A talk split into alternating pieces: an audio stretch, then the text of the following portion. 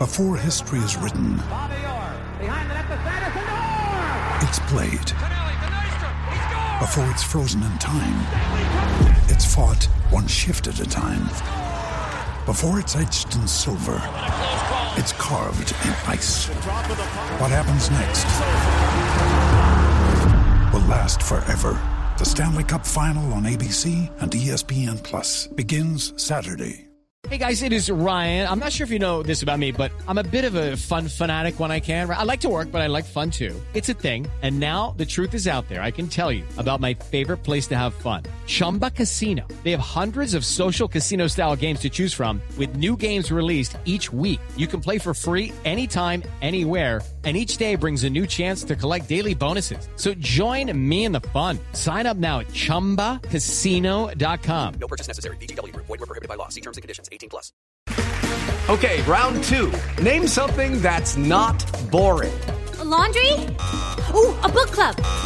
Computer solitaire, huh? Ah, sorry, we were looking for Chumba Casino. That's right. ChumbaCasino.com has over 100 casino style games. Join today and play for free for your chance to redeem some serious prizes. ChumbaCasino.com. No purchase necessary. Void were prohibited by law. 18 plus terms and conditions apply. See website for details. It's time for today's Lucky Land horoscope with Victoria Cash. Life's gotten mundane, so shake up the daily routine and be adventurous with a trip to Lucky Land. You know what they say. Your chance to win starts with a spin. So go to LuckyLandSlots.com to play over 100 social casino-style games for free for your chance to redeem some serious prizes. Get lucky today at LuckyLandSlots.com. Available to players in the U.S., excluding Washington and Michigan. No purchase necessary. VGW Group. Void where prohibited by law. 18 plus. Terms and conditions apply.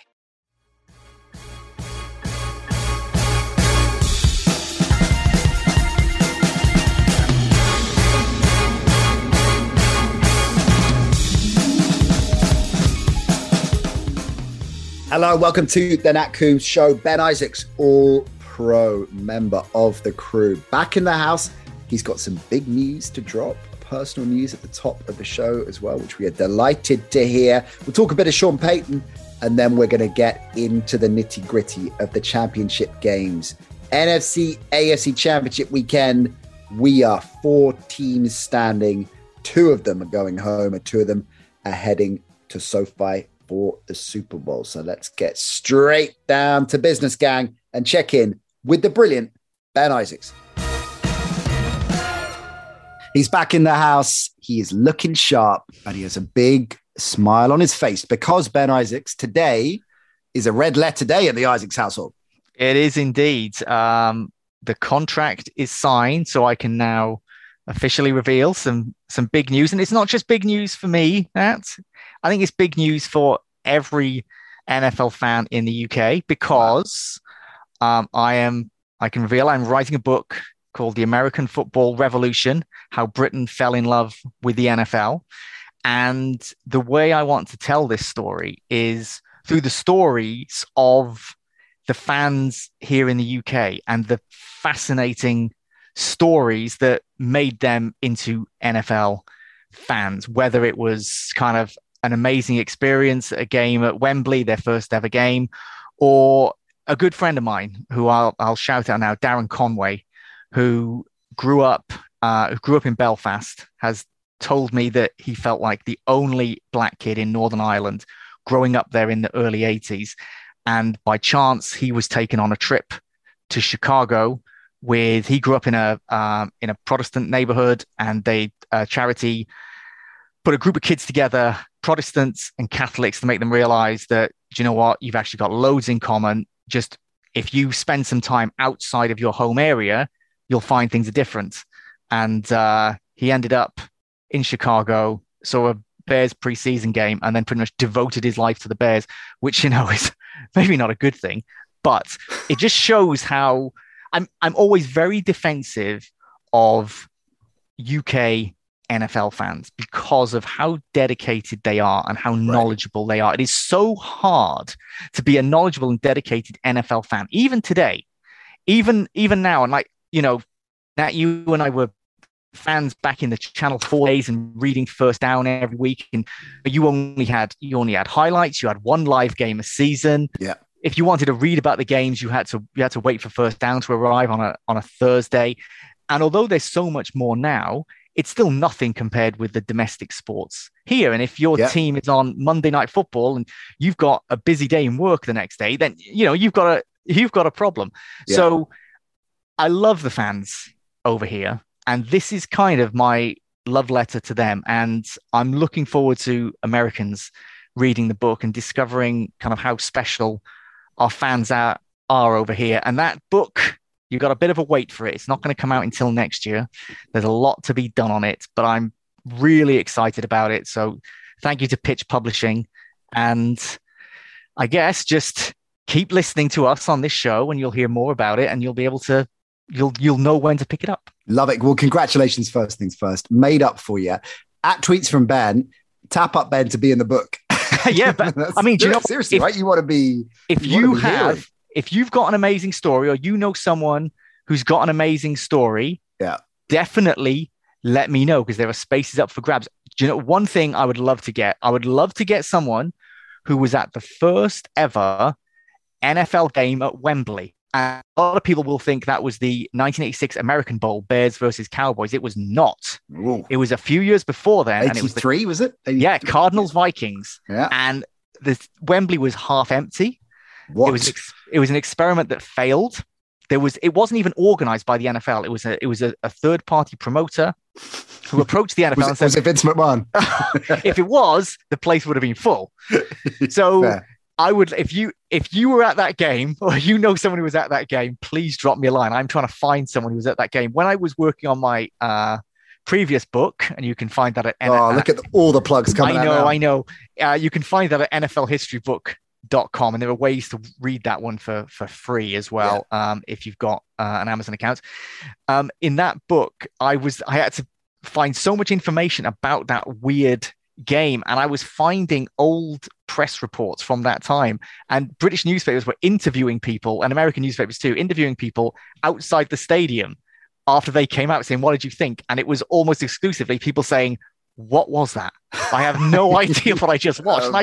I, I kept thinking, are they just ignoring the fans who had been watching on Channel 4 and were yeah, interested? exactly. I hate that narrative. It pisses me off. I think it's just about calm now, but I remember for the early, certainly the first few years of the international series coming over, and and this is based on guest appearances I did on American shows, let alone anecdotal chats with American media friends. Uh, that it was, yeah, does it really, do they just cheer anything? They know really understand anything that's going on? You know, it's this patronizing, Yeah. patronizing narrative, which I think finally has been put to bed. But I guess enough people have traveled over, enough media have traveled over now that they really do. They're really, it's a really literate audience. It's not just the circus. Uh, David Tossell was probably at that game. And I want to shout out him quickly before we get down to business. Uh, David Tossell, part of the NFL UK Hall of Fame. He has Mhm. been there for a long, long time, instrumental in the development of the game over here. Was a key lieutenant in the Alistair Kirkwood regime, of course, which was which was uh, the regime that brought the international series to us and, and made it a mainstay and should always be saluted for that. Uh, and has been in the comms department there for a, a long, long time and a stand up guy, passionate about the game, despite being a New York Jets fan. he has been on plenty of shows I've done in the past and told some great stories. My personal favorite was when he was looking after the fridge, William Perry, presumably at, at the American Bowl, or maybe it was in the Monarchs era when when the fridge was cashing in. And uh, the fridge's appearance on the Big Breakfast is a story that we'll, we'll maybe try and get Dave on. You can tell the story much better than I can. Uh, but he is an unsung hero, I think, of of the NFL UK crew, and in particular, the development of the game over here. He's been a big part of that. He's hanging them up and and leaving NFL UK after the Super Bowl early spring. He's a brilliant writer, so go and look him up.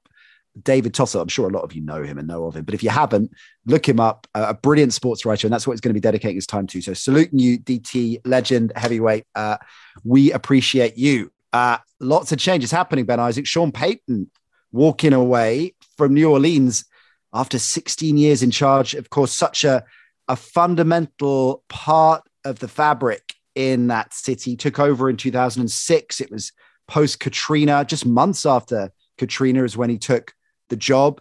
Uh, and I remember being out in New Orleans not that many years after, certainly when the damage of Katrina was still very, very apparent. It must have been 2000, the 2008 season, I think it was. I, I, think, you, yeah, you went to one of the first games back at the Superdome. If I yeah, that's right. Yeah. We did. It was, it was, uh, it was a live game we did out there, and the connection that he has with that city, uh, as indeed Drew Brees, and of course the two of them and, and their connection is is one of the great partnerships in NFL history, not to be understated, and of course led to him bringing a Super Bowl to the city.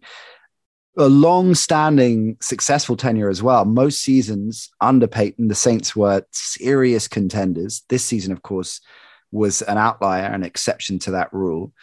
How surprised are you? And I know that Payton's had uh, taken a bit of criticism over the years for his agent fishing for different gigs and he's unsettled and this could be the year that he goes. But nevertheless, when the news broke, seemingly out of nowhere, unless my ears weren't particularly close to the ground, I was quite shocked. How did you read it? Yeah, I was I was shocked. I during during the season itself, I felt that he could move on. Um, I, I thought if he did leave, it would be in these circumstances. It would be I'm stepping away for a while rather than going straight into another gig the timing of it surprised me simply because he could have done the Saints a favor having done it a few weeks ago. Now, he says, um, I say this like kind of he might not be telling the truth, but he said that he um, he talked to ownership about leaving. They suggested he take a couple of weeks vacation and just kind of let it all let it all kind of sink in whether that really is what he wants to do. They that's they, a great point. A lot. I mean, we heard the Gronk story break in the last 24 hours. Gronk saying if it, he had to make the decision now, he'd walk away. Everybody's hyped up about Brady and uh, Rodgers, and Mike and I talked about that on the show earlier this week. It's a very, very difficult time at the end of a grueling season, particularly when it's been a, a disappointing one. And every season, apart from the team that wins the Super Bowl, ends in disappointment, right? Uh, it's a difficult time to make a call. That's why a lot of players, or indeed coaches, just give it a bit of breathing space and regroup after a couple of weeks in Bali. Yeah, and and you know you got to credit you got to credit the Saints in terms of kind of feeling that they were doing the right thing by Sean Payton saying, "Look, give it a couple of weeks." I mean, obviously, they were hoping he was going to change his mind, but they would have known if he doesn't change his mind, we're a little bit behind the eight ball because everyone else is already onto like second and third yeah. interviews yeah. and we're potentially missing out on candidates. But they wanted to do the right thing by him. Now, Sean Payton, only 20 coaches in NFL history have won more games than him. That's pretty impressive company. Mm. They had won one playoff game in their entire history. Excuse me getting emotional about Payton's. Oh, I know. I'm, cho- I'm choked up. I'm literally yeah, choked up. They'd won a single playoff game in their entire history, and he won a Super Bowl with them. And I am not exaggerating when I say if it was not for him and Drew Brees at the early point in that run, I don't think the Saints would be in New Orleans. There was mm. a very, very real chance that they were never going back to the Superdome. And I think if you are new ish to the sport, you won't know the damage that Katrina did to the New Orleans Saints, not just to the city of New Orleans, which was obviously devastating, but they couldn't play in New Orleans. And there were already discussions on whether the Saints might leave. So the hmm. Saints mm. were then being offered, you know, all sorts of places that they could play, and that that might have been it for the Saints. But Drew Brees, Sean Payton came in, not just steadied the ship, but turned them into a contender. They have been one of the top franchises in the NFL during that Brees Payton tenure. And it was going to be so difficult to rebuild after Drew Brees, the most iconic player in Saints history. And yeah. I don't think Payton fancied it. I think he well, is going... with the cap space situation, right? Oh, so they're, they're, screwed on cap space. Absolutely. They are, yeah, it's a massive rebuilding job. They are going to be even with I mean, I was just trying to think about the parallels there when I was looking at the situation. Pittsburgh, and again, it's credit to Mike Tomlin how the hell the Steelers were a playoff team this year Absolutely. when you look at how many players left in the offseason. And the Saints is going to be even worse in terms of prolific, uh, prolific names that could move on as well. So, yeah, it's no doubt a reboot project. So I, I get why he walked away. Who do you think is a good fit for an organization that presumably, like the Steelers, like the Ravens, like the Packers, like those enduring heavyweights in the league, typically want continuity and don't want to be changing coaches every two minutes like the Giants mm. uh, have been latterly, the Jets, and, and many others who, who cannot seem to back the right guy and keep chopping and changing, which creates this constant state of flux. You'd assume the Saints, even uh, even though it's going to be some slim pickings for probably a couple of years, are gonna because they don't have their franchise quarterback either, right? It's not like they're in a Jacksonville yeah. situation where they've got their guy, you know. So who's a good fit for them? Well, I mean, it sounds like the favorite is Dennis Allen from inside. Yeah, I mean, obviously he's already in the building. Uh, he's the defensive uh, coordinator there, and he's very highly thought of within the organization. Um, but you know, he was coach of the Raiders for a few years, and it was bad. You know, he was mm. he won a Super Bowl with the Saints, left to coach the Raiders. It was a disaster, and he came back to the Saints. Payton clearly saw value in Dennis Allen.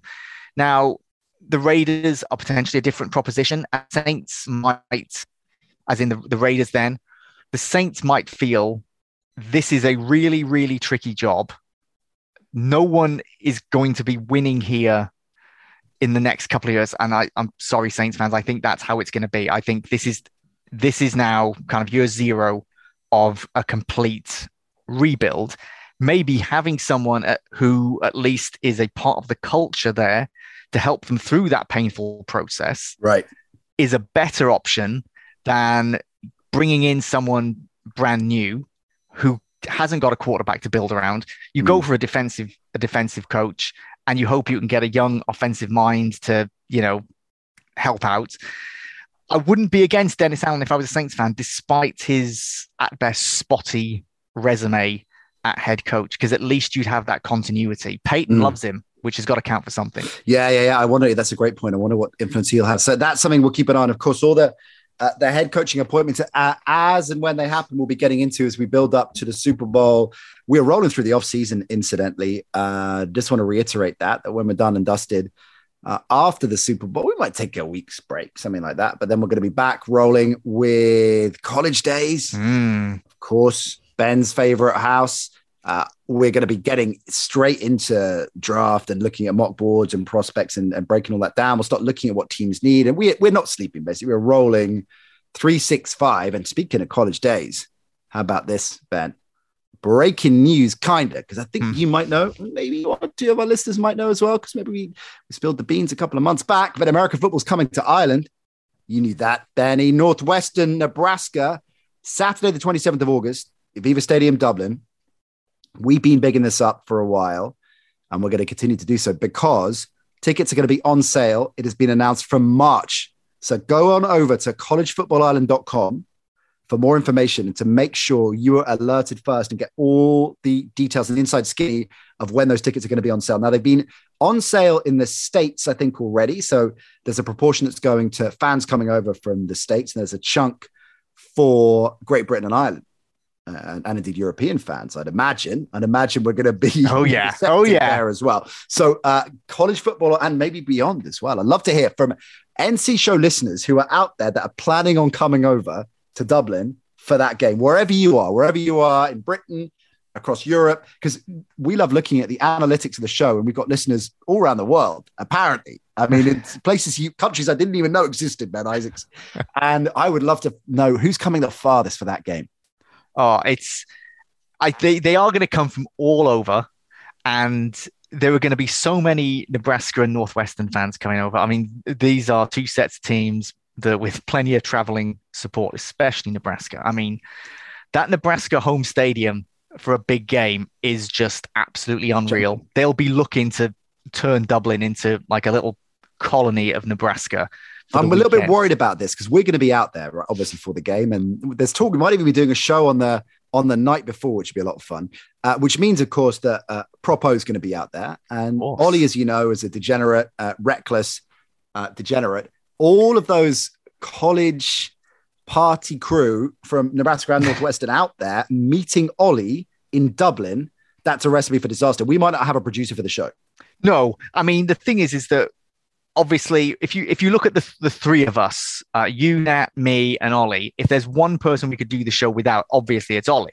There's Yes. no there's no show if either one of us can't make it. But I'd still rather have Ollie, despite his somewhat limited contributions. I'd still rather have him there. It might be that we have to get the Irish police to just Mm. lock him away Yeah. temporarily, just to keep him away from all that Yeah. so that so that we can actually get some work out of him because we might get in trouble if we just lock him in the hotel room. That might be against the law. But if we can get the Mm. police on side i don't know if they'll do us a favor in that way. I'm he sure might have he might have an international reputation. They might be like oh okay. Oh, like in uh, like in the Bourne Identity where pictures of Ollie are getting faxed to, to wait, wait does ollie know what a fax departments around the machine is No, no idea what a fax machine is. Uh, but the uh, that's a great point you make, and I- would argue actually that Ollie is integral to, to the show, as are you. What you probably do theoretically is if I went missing, just get a cardboard cutout of me, a la cardboard cutout I am Mike Carlson from back in the day, Yeah. and I'll just record. Uh, pre-record four or five questions, and then Mike can do the rest. perfect What do you reckon? i mean i cannot imagine what it'd be like for you to go missing now i cannot imagine for example Oh, waking up Here we go. waking up in a hotel one morning at about nine o'clock and realizing that you had not gone to bed all night and then trying to find you on the casino floor of the MGM Grand. I cannot imagine that happening. was a big night. Oh, wait, or, or did that happen? I don't You've- remember. I think you'll find, Ben Isaacs, before you tarnish my reputation, that you found me a couple of hours later by the pool at the MGM Grand. But I, uh, I looked on the casino floor first. You did. I'd probably just you probably just missed me because I had been I had been there all night. Uh, right, uh, we are going to get down to business. Uh, it is championship time. We're not going to look back too much, although I'm sure some of your analysis will reflect the crazy weekend we had. But if you want to deep dive into that extraordinary divisional round weekend, Iron Mike is your man. Our review show, which dropped uh, on Monday this week, over in the vault is where you want to be going for that. Some brilliant questions, incidentally, we had on that show. So appreciate that at the NC show. That's how you follow us uh, Instagram, Facebook. I think still on Facebook. What the hell is Facebook these days? Uh, Twitter, prolific on Twitter. Still no TikTok, but of we are gonna we are gonna work on that in the off season. That's one of the things that is on Ollie's to do list for the off season. So let's start with let's start with Bengals Chiefs because the Chiefs touchdown favorites, heavy favorites, the started heavy favorites, and that number is expanding. Edge rush, incidentally, me and Propo will get into the numbers and and the odds and our favorite picks for for both games. That's dropping later on this week. I have got a little bit of optimistic analysis for Ollie and for all your Bengals fans out there, courtesy of a brilliant piece I read on PFF's website, which really looked into this porous offensive line of the Bengals up against a reasonably formidable Kansas City front. If the Titans wreaked havoc, nine sacks, of course, the well documented number that Joe Burrow suffered against Tennessee, the Bengals O line, one of the worst in the league. We know this, right? PFF grade them at 58.4 pass blocking. It's not actually as horrendous as you'd think, eighth worst in the league. So there are others that are below them, but none of them are in the playoffs, certainly at this stage of proceedings. Hmm. By far the worst unit remaining in the playoffs in that respect.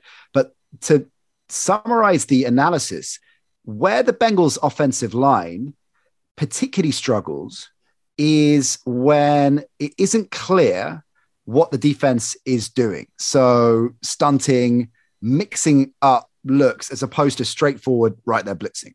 Mhm. Burrow and the line is actually middle of the pack when it comes to a straightforward blitz, right? But it's against the quirkiest stuff, the more deceptive stuff that they particularly unravel.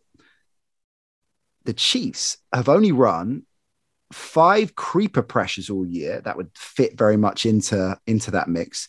And simulated pressures very much same thing. They're slightly higher, but middle of the pack, which surprised me because I thought when I read that initially, okay, the offensive line tough against pressure, but mm, the blitz they're okay with. It's the more left field stuff. Uh oh, we're dealing with Spags. That is game over. Mhm. Actually, breaking this down, the the Chiefs are perhaps less tricksy in that respect than at first considered. So maybe that battle isn't as one sided as you think.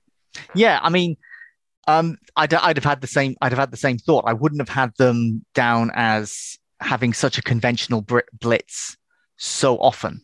Mm. Um, like when you have when you have a potential reputation for the for the more esoteric blitzing, mm. your your opponents always have to always have to keep an eye out for it. They're constantly watching those things, and it it can then open things up for the more for the more standard blitzes. However, the the Bengals coaches will have gone through every every defensive snap that the Chiefs have run mm. this season, let alone this offseason. They will they will have seen it all. They will be able to formulate plans for all those different things. Yeah. My worry is simply the the talent on that Bengals offensive line. Particularly on the right side, because that's where the, the weak link is. And as uh, Propo was suggesting in the first matchup between the two of them earlier in the season, four sacks for Kansas City, two of them mm. for Chris Jones. And that was on that side of the line, right? That's where I think he lines up there, certainly more than half the time, he is attacking that side of the line, Chris Jones. So that is where they're going to try and make hay. Is there a danger then you think that Burrow goes down? Okay, nine times is a reach, right? Because it hardly ever happens. But is there a danger that that you feel that could be the ball game right there in the trenches with the with the Bengals offensive line just having no real answer to that pressure. If if that's how it plays out, if it plays out that the Chiefs are constantly putting Burrow under pressure and they are getting to Burrow, even if it's not kind of load of sacks, but if it's constant hits, constant mm. pressure, then as far as I'm concerned, the Bengals have no shot whatsoever. The only way the Bengals win this game is to be able to keep Burrow upright and have time to throw the passes because there are there are definite weaknesses in that Chiefs defense. Let's talk about that. So Honey Badger, mm, questionable, right? Uh, yeah. The quote from Andy Reid, the time of recording, the most recent one for us. He's still in the protocol going through it, but he feels good. We'll see how that goes moving forward. That's hardly a indelible vote of confidence there. Mm. Rashad Fenton as well going in at the moment as questionable. So let's just say the Chiefs line up without both of those, and we saw the damage that was created and the havoc that was wreaked by the Bills without the moment Tyrann Mathieu disappeared. How big a problem is that going to be against Boyd's been quite quiet in the in the playoffs, yeah. and I wonder if he's going to be uh, due for a big game. But obviously Chase, uh, who went off against them last time, and, and, and Tee Higgins, how big a problem is that going to be if those two don't start? I think I think it's going to be absolutely devastating for Kansas City. So Tyrann Mathieu is the is the brains back there. Um, he's a you know he's a leader on that team in part because of the communication that he brings to the secondary, and there was clearly a lack of communication in the secondary against Buffalo. Now, if they have that same problem against the Bengals, it will be even worse than it was against the Bills. And the Chiefs only snuck by the Bills. The Bills are probably a better team than the Bengals. But if I had to, if I had, if I had a, a shaky secondary and I knew I was going to have problems, I'm not sure there's any team I would less want to face than the Bengals. That's a matchup that works really well for Cincinnati. Mm. Now they're going to need Burrow to have time to throw the ball. If they are able to protect him and he can throw the ball, we know the damage he does. And if that secondary is not on its A game, I think the Bengals will just absolutely make hay. They're just. How do you think they're going to tackle them uh, in terms of game plan? Look to, bl- I mean, because this is the problem, right? The the the Titans are very much a team we've talked about that are not built to come from a big deficit. Not that mm. they were able to create that, but there are certain very credible, capable teams. The Patriots this season, right? They're a team that they go behind a couple of scores there in Stuck, right? The Chiefs are the, the, diametric opposite of that. So, what do you think the Bengals' game plan is going to be here? Not just in that respect, they're looking to, to kind of blaze in. Will they go to the run early on? Will they try and control the clock early? Will they try and land some big strikes early? And how do you think they'll they'll tackle that? I think they've got to try and control the clock. Mm. Um, you always both, do, I guess, against Mahomes, right? That's always yeah. I think rule number one. Yeah, you've just got to have as much time as possible where Mahomes is not on the field. Now, the Bengals are built to come back. They've got that talent. The Chiefs are built to come back. If a team goes ahead by two scores, this isn't a game where you think, oh, well, this is over. Still, any team could win. you've just got to limit the number of possessions that Mahomes gets. So I hmm. think we're going to see a kind of ball control offense from the Bengals with the Chiefs knowing that the, that big play potential is there. So I think we'll see some play action and we'll see some we'll see some you know some bombs to chase. We'll see some big play attempts because you've got you've got to make sure that the the Chiefs don't think, oh, okay, they're going to try and just keep running it, keep running it, keep running it. And obviously, with the talent they've got at wide out, you're not just going to keep running it, keep running it, running it. But if they just, the, sure the Bengals would love to just, you know, get on the field and score, you know, in, on their first two possessions with a total of four plays. But in the long run, that's perhaps not the way they're going to win. What they'd love to do is score on those opening two possessions, but each time take six minutes off the clock and really just take Mahomes out of the game as much as possible because we're not just getting normal Mahomes, we're getting playoff Pat. And that is a very dangerous animal. Keep him off the field, Cincinnati. With when he is on the field, are we going to see more of the same of this patient, considered, again, clock eating and controlling Kansas City that we've seen for much of the season? Or do you feel that the way that the shootout played out uh, uh, towards the end, in particular against the Bills, that that will unleash some old school, relatively speaking, Chiefs, and they're just going to come out and two, three punches, two, three plays. I mean, that's easier said than done, of course, against this Bengals defense, which we'll talk about, which is underrated, I think, in, many Definitely. respects. But the Bills defense, one of the best in the business, and didn't have an answer. Although, look, come on, I know a lot that was happening towards the end of the game when uh, they were uh, they were w- properly burnt out. But do you feel that we're going to see, and and where, and extension of this question, where the ground game and Clyde Edwards Helaire factors in to this as well. He they had a good game on the ground last time against the Bengals, right? They had over 150 on the ground, and, that, and Edwards-Helaire was injured, right? So yeah.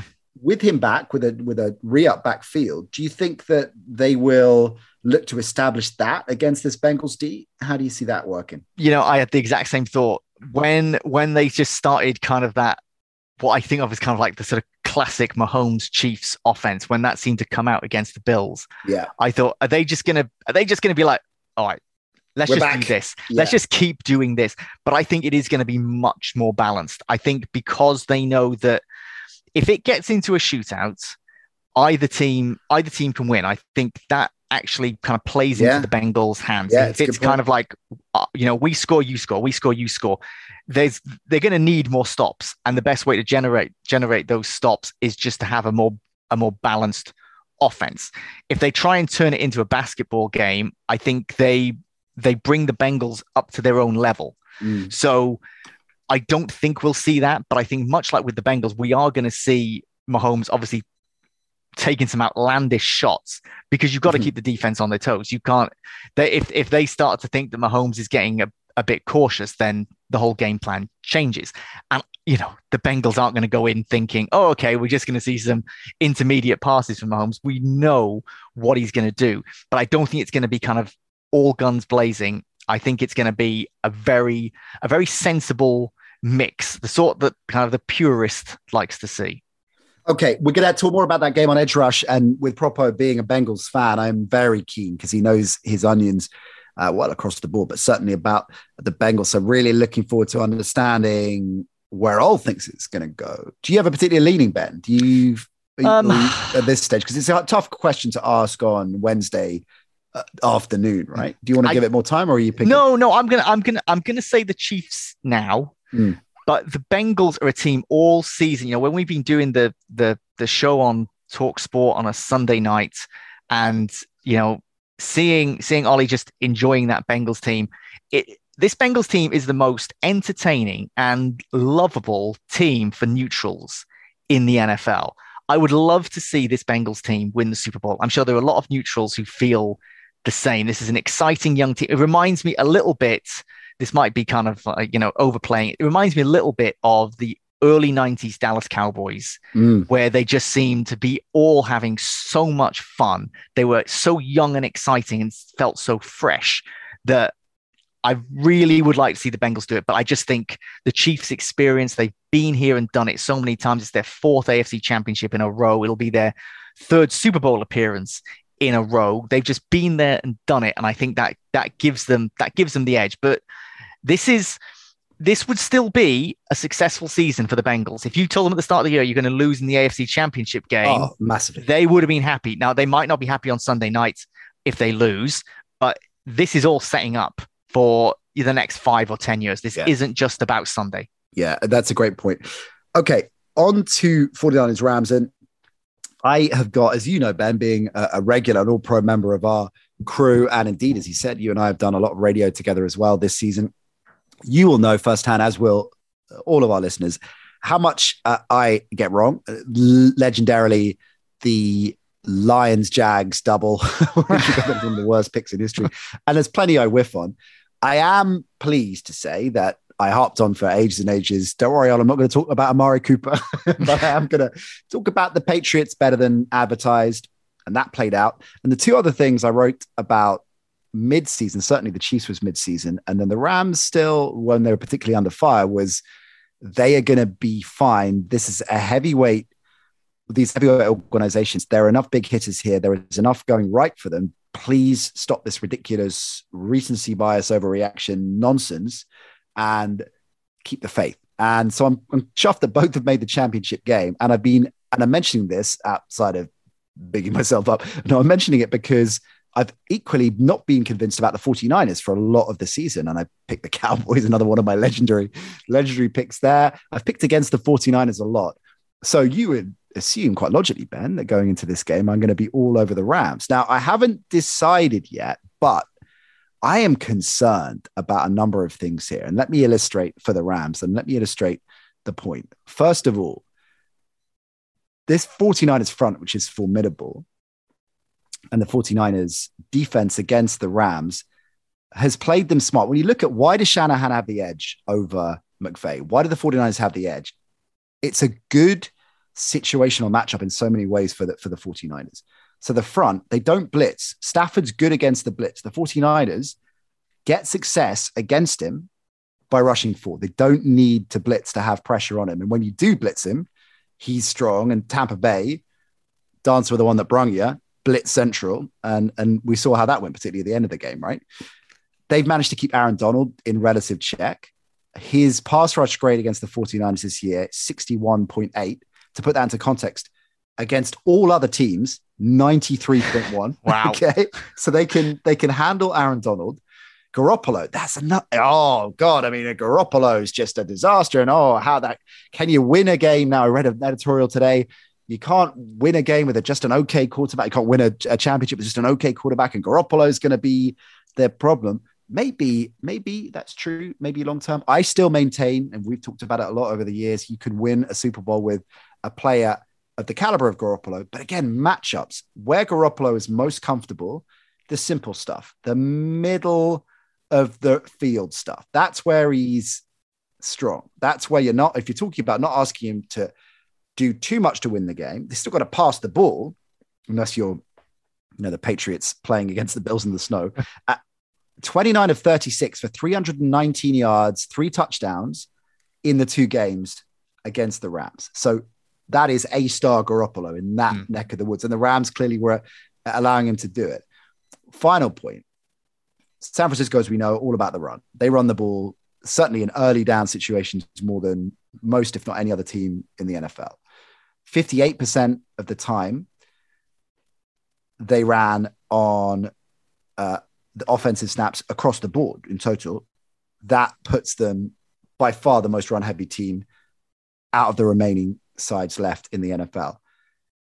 The flip side of that, the Rams ground game, which is Akers fumbles, fumbles. Yeah, forget that. Akers is a big addition to this Rams offense that seven weeks ago was spluttering and didn't really have an identity, and Stafford was imploding.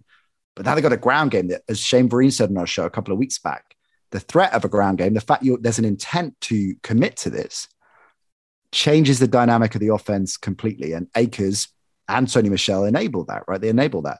But the Niners are really strong against the, the, the, the ground the ground game, right? They have allowed just one running back to run for over 47 yards since week 10. One running back since Wild. week 10 has had more than 47 yards. So everywhere I look here, well, everywhere, but in many places that I look here, I'm starting to think the 49ers are going to win this. Now, the 49ers finished third in their division, right? Right. And I think they're the third best team in the NFC West behind the Rams and the Cardinals. Right? The Rams and Cardinals, as far as I'm concerned, are better teams. The Cowboys are a better team than the 49ers. The Green Bay Packers are a better team than the 49ers. Mm. None of this has made any difference.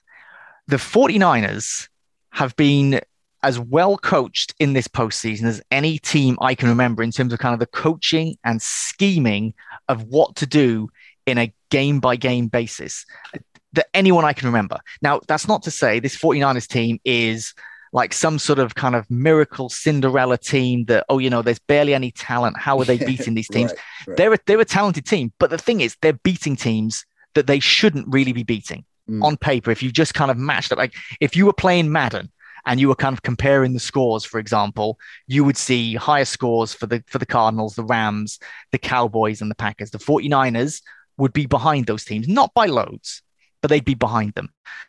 Jimmy Garoppolo has done everything that's been asked from him in recent weeks, and we can consider that final game of the regular season basically a, another road playoff game because they had to mm. win to get in, Sure. and they won in LA to get in, and then they then they won in Arlington to get through, then they won in Green Bay. All of these were difficult jobs, and the thing is, they were just none of them were fluky as far as I'm concerned, and the basis has been how tough they've been and how well prepared they've been. Mm. I don't think the Cowboys or the Packers or the Rams in week 18 took them lightly, but the Packers, the, the 49ers knew they were the underdogs, schemed everything to absolute perfection. Now, Kyle Shanahan, I, I, so on a few weeks ago on Twitter, just um, the morning of Black Monday, knowing that some coaches were going to get fired, I put I put a little quiz question up. I said, identify these two head coaches. Right, Coach A, regular season record 34 and 31, two trips to the playoffs in four years, one Coach of the Year award. Coach B, regular season record 39 and 42, trips to the playoffs two in five years, Coach of the Year awards zero. Coach A with the winning record is Matt Nagy. Coach B with the losing record is Kyle Shanahan. Shanahan, Now. Kyle Shanahan, if you look at kind of his cumulative head coaching career, he has never been above 500. But that's as skewed. in- I mean, quarterback, a oh, starting no, I know. going down is skew- Yeah, it is. It is complete. I mean, nobody, nobody, even kind of looking at those numbers, would think, oh, maybe Matt Nagy is a better coach than Kyle Shanahan. we know, we know that isn't. We know that isn't the Do you case. think Matt Nagy thinks he is? Oh, Matt I'm not- Nagy is hundred percent confident that he is better than Kyle Shanahan. He'll be watching the playoffs, and anytime that Kyle Shanahan pulls an amazing play out of the playbook that works, he'll shrug his shoulders and be like, "Well, I could have done that." Yeah, anyone could do Uh, that. But that that's the thing is the that record is so deceptive of Kyle Shanahan because of the different circumstances he's been in. Now, Jimmy Garoppolo, I've been a critic of Jimmy Garoppolo. I think perhaps in part because he was held up as potentially the next Tom Brady, and he was never really the next Tom Brady. He is just he is a Jimmy Garoppolo. He is a game manager, and I always say this. I want to reclaim game manager. It shouldn't be an insult. Not Right. every player is going to be Patrick Mahomes. Right. But if you're, you're a game manager, you are not a game loser. You are managing that game and you are winning. If you're a game manager and you keep losing games, guess what? You lose your job as well. Yeah. Now, Jimmy Garoppolo is one game away from having two Super Bowl appearances.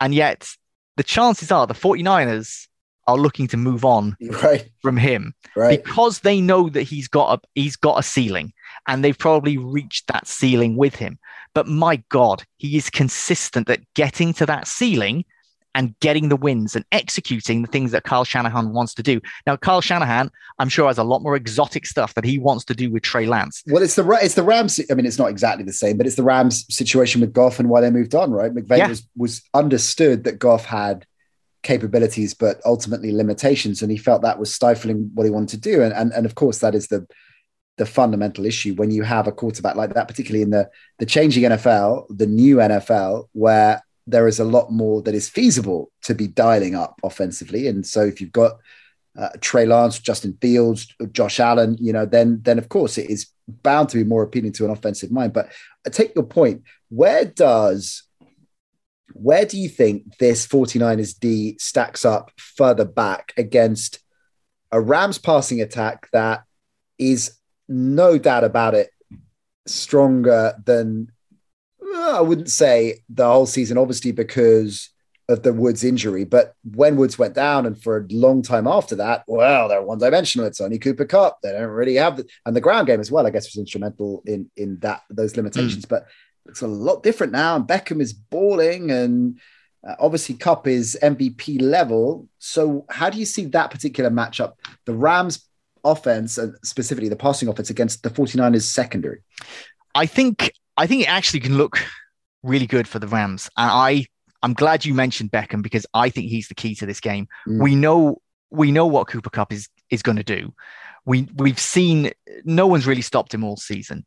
If Beckham can have a big game, I think that's what will put them over the edge. I'm I'm the same as you in that like I I still I'm finding it hard to really pick against the 49ers here yeah. because of how well they stack up. And that secondary has been really good. And we've seen how good that defense has been for them in the playoffs and that pseudo playoff game against the Rams to end the season. But I I just think that with the way that Beckham has played in the playoffs, that if that's going to continue, I think the 49ers are going to find it hard to contain him and Cooper Kupp at the same time. And I think that is where the game can be won and lost, attacking mm. the secondary with Beckham and if he's finding space and Matt Stafford, like this lining is, this up is... together as well, like Ollie Connolly was telling us on the show a few weeks back, how they're using them in particular as uh, on the same side. His, uh, we've been dropping some stats and the argument for the 49ers, incidentally, and I've plugged them once, and I know they get a bit of criticism at times, but there is some brilliant writing on, on PFF, and a lot of those numbers and analysis in terms of where the 49ers have the edge is gleaned from their assessment and their data and analysis, and it is really worth a look. There's all the degenerate gambling stuff on there as well, so Ollie loves it. uh, and speaking of Ollie, he, as you know, Ben is dedicated. You forget the analysis stats you get on PFF. I mean, Ollie is a whole different level, and 20 hours often a day, neck deep in data. It's another really interesting one in, in, running order. There is a running order, by the way, for the show. Better. have, you seen, yes. have you seen that? Yes. First time I've looked at it all show. Uh, really good point on. Well, he was bigging up Beckham uh, for the record, 123 yards and a touchdown for Beckham so far, and counting in, in the playoffs. But the Bosa cut through that he, he is getting on this offensive line. Andrew Whitworth, of course, the he's about my age, I think. Andrew Whitworth, who missed last week and not sure touch and go whether he's going to play. Uh, so even worse without him, right? Uh, Bosa in two games against the Rams this season, says Propo, uh, four quarterback hits and one and a half sacks. So he has been making hay against this line, which could be weakened. So there we go. Chalk that up as another tick in the 49ers column. Yeah, I I just think because like if if they are going to get pressure on Stafford, and Stafford can't get things done, this whole thing will collapse. I don't think they can win without a good game from Stafford. Whereas yeah.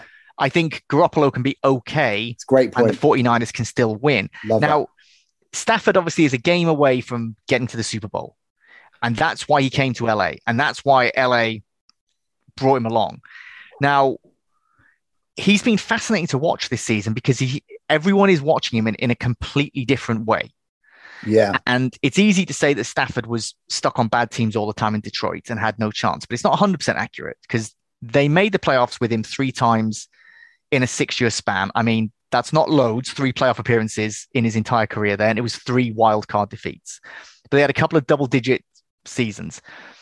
But he was never under the scrutiny he is this season and for good reasons. Because although he played on some decent Detroit teams, none of them were ever considered Super Bowl contenders. And the Rams went into this season knowing anything other than a trip to a Super Bowl in their own stadium was a total failure. So yeah. everything for him has been magnified. Every mistake he's made, it's been like, wait, you were brought here as the missing piece to win a Super exactly. Bowl. Which is a disaster, you know, it's yeah. one bad game. I know so, you've had a few, but I mean, it's like so true. It's just ridiculous. This like Stafford was everyone was talking about as an MVP for the first 10 weeks of the season, and suddenly and then oh, he's a bust. He's a bust. He's, oh, what have they done? I mean, is he any better than Jared Goff? That was one of the editorials I read. Is he any better than Jared Goff? That, they've really well, whiffed on this. You know, Matt Stafford has Matt Stafford's had a good season. I think the only way that people would have been like, oh yeah, what what a season they've had is if they'd kind of won 16 games or something. Yeah, like yeah, yeah. it's it's been a bit unfair the criticism that Stafford has had. He he didn't come in as kind of the perfect quarterback. He came in as a very very good quarterback, an mm. experienced guy, someone who could take the Rams over the top. And if if he wins, if he helps if he helps the Rams win on Sunday, which he's certainly got it in him and it's the biggest game of his career, it's hard to argue with what they've with what they've done in terms of in terms of bringing him in. I Whether think that they is- I think that is a really good point. That there, and and understandably, in a way, I guess that because of all those years in Detroit where they were rarely in the playoffs and rarely contenders, that he's definitely because we haven't seen him do it, and it's almost. I, I know that has a bearing, of course, when it comes to experience, but you make a great point. He's a really seasoned vet, and this perception that because we haven't seen him do it in a championship game, he's Baker Mayfield basically, or he's you know he's yeah. he's or worse, you know he's he's Trubisky. That he's just oh he's just not he does. I just don't have any confidence that he's going to be able to be clutch. And then when we see him being absolutely clutch in the divisional round to ice the game, oh wow, Stafford was brilliant. Then almost with a sense of surprise, it's like have we been watching the same player for the last ten years? Yeah, exactly. The number of games that the Lions won simply because Stafford could produce some magic. Right. Um, there, were- there were a lot of those games. I dread to think what the Lions' record would have been during his career Yeah. if he wasn't the quarterback there. He is so underrated. It's a bit like it's a bit like a kind of a striker in some European league that just isn't on TV in the UK, and people Yeah. don't don't see him. And you've got you've got some experts who are like, oh yeah, yeah, I've been watching him. He's absolutely fantastic. And then he plays in a World Cup, and some people are like, oh, this guy's come out of nowhere. Like, you just haven't been watching. And I'm not going to criticize someone for not watching a load of Lions regular season games if they're not Lions fans, because a lot of the time those games have not been competitive or not been important to the playoff picture. You know, a variation of that. I love that. I love that example. A variation of that is when you hear somebody say, who's been playing, for argument's sake, in La Liga for a team, I don't know, let's say, you know, like Sociedad, maybe, or Betis, you know, so European contender in in the or top, you know, half of the table contender in the top flight La Liga for years, and he's banging in, you know, 20 goals a season. Yeah, but is he going to be able to cut it in the Premier League? So he's been plucked from non-league football. Yeah. It's, uh, yeah, yeah, it's like he's been at Fleetwood Town. No, no, no, no. He's been like pushing for the Europa League in in La Liga. Thanks. Madness, madness. Right, which way are you leaning with it, Ben? Um, I'm going to say the 49ers. Like, the Rams are a better team, Mm. But every time I pick against the 49ers, they they prove me wrong. I think Yeah. they've got I think they've got the best they've got the best head coach in this matchup. Um, I think they know the Rams inside out. It is very difficult to beat a team three times in a season. It doesn't happen very often because the opportunity doesn't arise very often. But the fact they've beaten the Rams six games in a row, for me, that does count for something. Mm. That has a psychological impact. I'm sure the Rams are like, no, no, no, it's it doesn't doesn't mean anything. It's all about the game in front of us. They have been pushed around by the 49ers six games in a row. You think that they don't know that? You think that like the offensive line, the defensive line don't know that they've got manhandled six games in a row? They know. They will be worried about the 49ers. They are Mm. under pressure. The 49ers, the pressure is off, really, in comparison with the Rams. This is it's going to be it's a home game for the Rams where the stadium's going to be at least half 49ers that's fans. good point. It's going to be an And a, and a couple of Packers fans because you always have a, you probably bought tickets Yeah. ages ago. yeah, yeah. It's it's going to be it's going to be an insane one, I think, because of the atmosphere in the stadium because it's going to be Mm. like 50-50. And I think the 49ers are going to edge it. They just they are just so well coached right now that I think it's hard to pick against them even though it's the Rams and even though the 49ers are just a just a wild card team who finished third in their division. I'm I'm definitely going to let it percolate a bit more. I'm going to give my pick on edge rush, of course, and uh, and I'm really interested to see what Propo thinks about all this too. The, one of the only the few things and you and I rarely disagree uh, on things, Ben. One of the uh, things I disagree with you there. Again, it's something I hear a lot, and I'm happy to get into it. It's I don't think it's demonstrably a top heavy coaching win for the 49ers. I think McVay, if we're talking about undue and unfair criticism, and I'm not saying you're suggesting he's not a good coach, just that Shanahan is better, or at least had his card marked, and that is undeniably true that the, he has the edge in terms of head to head matchups. But I think there's a real negativity about McVay flying around at the moment that is nonsense. He's one of the best coaches in the game. Agreed. Agreed. I cannot wait to see what he does up over uh, the next phase of his career. I think he's had limitations offensively with the pieces that he's had. I think he's taken time to adjust post Gurley. Really, limitations we talked about earlier with Goff, and it feels that that is a narrative that is creeping in. That oh, I'm really not sure if McVay is is you know like like to end it on this, like the brilliant thing I heard about week seven. The Chiefs dynasty's over. This is it's not just they're not going to make the playoffs. This is the end of the road. It's the same thing with the McVay. Is he really head coach? What? I'm like, come yeah, on. I, I, no, I, I, am with you. I, I'm a big fan of I'm a big fan of McVay, and there aren't many coaches where I'd feel he's going to come up against them, and I feel that he's the underdog in terms of his coaching ability. But this is Kyle Shanahan in this situation. Yeah it's he it, like you say he's got his card marked. Yeah you're right. Well iron mike was very much banging the same drum there. So who am i to argue with the two of you? But it's a, an interesting argument to have nevertheless. And i cannot wait for for this weekend. Tweets from ben like we said at the top of the show if you are an nfl uk fan and you have a, a, left field story in terms of how you fell in love with the game or an important story about your love affair with the game tap him up because his book is coming. Uh, looking forward to that. Congrats on that again, bro. Thank you. Thank you. Enjoy the games. We will check in with you soon. College days. We might do the college days next week, right? I think we're gonna. We, I mean, the draft. The draft is in effect starting now. So yeah, well, let's get our foot on the gas. We'll do. We'll, that's a promise because I think I've plugged college days a couple of times and we didn't actually drop one. So we'll definitely do one next week. So look forward to that. Enjoy the games. Thank you. See you soon. Great stuff from Ben. He will be back soon. You can count on that. We're to, as I said, roll college days through the off season. Incidentally, we've got some interesting formats we're going to be dropping for next season. Ollie and I are plotting and planning some really, really cool stuff to add to the mix. So watch this space, is all I can say. Some big partnerships that we've lined up as well. It is all happening, quite frankly. But before any of that, we are going to get into Edge Rush next. Me and Propo back our Drew Locks of the week came in again. So we're taking that battle down to the wire. Can we strike gold again? Break down the games. We'll get Ollie's perspective on it, look at a few other key matchups, different narratives going into the championship weekend. So that's going to drop later on this week. And we're back on Monday with Iron Mike to talk all about it. I know you love that show. I know that's a favorite. He's a fan favorite, Iron Mike. Uh, he'll be back to give his unique stylings on what stylings and profilings, as the great Ric Flair would say. So that's back Monday, uh, and we are back with Edge Rush Friday. We'll see you then. Bye for now.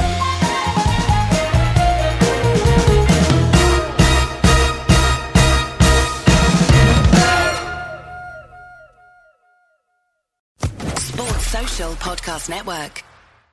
Step into the world of power, loyalty and luck. I'm going to make him an offer he can't refuse. With family, cannolis, and spins mean everything. Now, you want to get mixed up in the family business. Introducing The Godfather at Chumbacasino.com. Test your luck in the shadowy world of The Godfather slot. Someday, I will call upon you to do a service for me. Play The Godfather, now at Chumbacasino.com. Welcome to the family. No purchase necessary. VGW Group. Void where prohibited by law. 18 plus. Terms and conditions apply.